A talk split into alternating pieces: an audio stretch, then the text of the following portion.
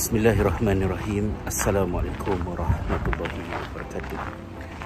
Uh, Bulan lepas semasa saya mengikuti kelas di Helsinki Salah satu daripada sesi yang saya hadiri itu dikendalikan oleh seorang bos besar di dalam Finnish National Agency of Education dan di dalam sesi itu uh, beliau mengendalikan satu slot untuk kami sebagai uh, designer di dalam bidang pendidikan untuk berfikir tentang apakah maksud dan realiti uh, pendidikan pada masa kini.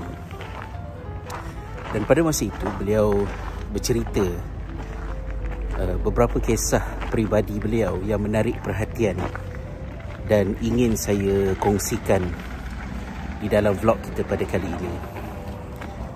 Uh, yang mana beliau menceritakan bahawa pada tahun kalau tak silap saya 1940-an uh, ayah beliau uh, berhajat untuk bersekolah.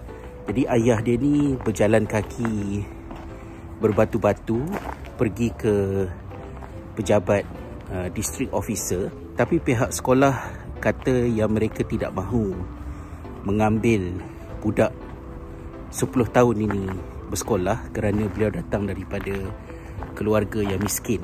Uh, itu adalah latar belakang keadaan Finland pada masa tersebut. Itu adalah salah satu daripada penjelasan uh, kenapa bapanya sangat mengambil berat tentang pendidikan anak-anak dan kerana itu beliau dan adik-beradiknya boleh dikatakan kesemuanya berjaya dan berkelulusan tinggi. Dan beliau sendiri bekerja di dalam agensi tertinggi pendidikan uh, di Finland.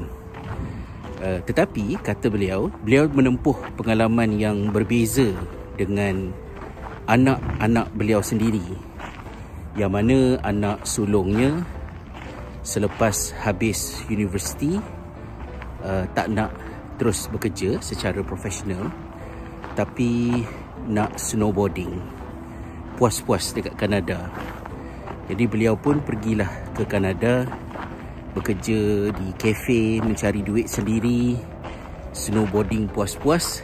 Kemudian barulah balik semula ke Finland dan sekarang bekerja secara profesional tetapi dalam keadaan yang uh, santai Kemudian anak yang kedua pas habis sekolah uh, tak nak sambung belajar ke universiti.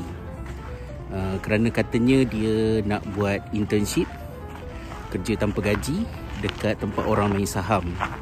Sebab dia nak tengok macam manakah uh, rupa ekonomi sebenarnya di alam nyata. Nanti barulah beliau akan fikirkan uh, macam mana nak sambung belajar lepas tu dan kemudian uh, sekarang ni kata tetamu kami tu anaknya sudah pun uh, sambung belajar tapi selang-seli antara belajar dengan kerja. Uh, begitu juga kata dia anak yang ketiga pun nampaknya macam tak straightforward jugalah. Uh, apa yang menarik perhatian saya ialah kerana kata tetamu kami ni uh, walaupun beliau mempunyai sejarah keluarga macam yang diceritakan tadi dan beliau sendiri adalah merupakan orang penting di dalam sistem pendidikan di Finland tetapi beliau berhadapan dengan situasi di mana anak-anaknya uh, mencabar uh, sistem tersebut dan menunjukkan bahawa uh, pendidikan itu sangat uh, dinamik dan tidak terikat kepada idea sekolah macam yang kita kenal. Jadi dia menimbulkan persoalan lah. So bagi anda semua bagaimanakah anda berfikir tentang pendidikan masa kini? Dan bila saya fikirkan cerita tu, saya kira ini adalah perkara yang uh, tidak dipercayai, masih tidak dipercayai oleh ramai ibu bapa yang masih lagi melihat bahawa uh, kehidupan anak-anak itu perlu uh, mengikut uh, step by step yang kita biasa kenal uh, tadika sekolah rendah sekolah menengah kemudian sambung belajar dekat universiti.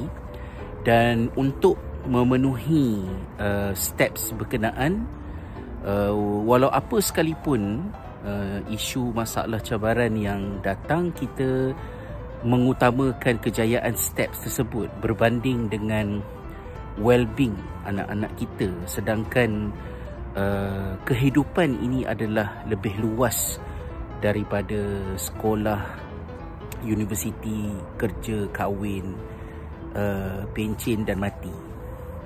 Uh, di situlah uh, pentingnya untuk uh, ibu bapa uh, berhenti sejenak dan merenung apakah yang mereka faham tentang uh, kehidupan ini dan bagaimanakah mereka menterjemahkannya dalam bentuk uh, membuka ruang untuk uh, anak-anak membina kehidupan secara yang lebih uh, bermakna. Uh, itulah mungkin reflection saya pada hari ini di dalam vlog kita.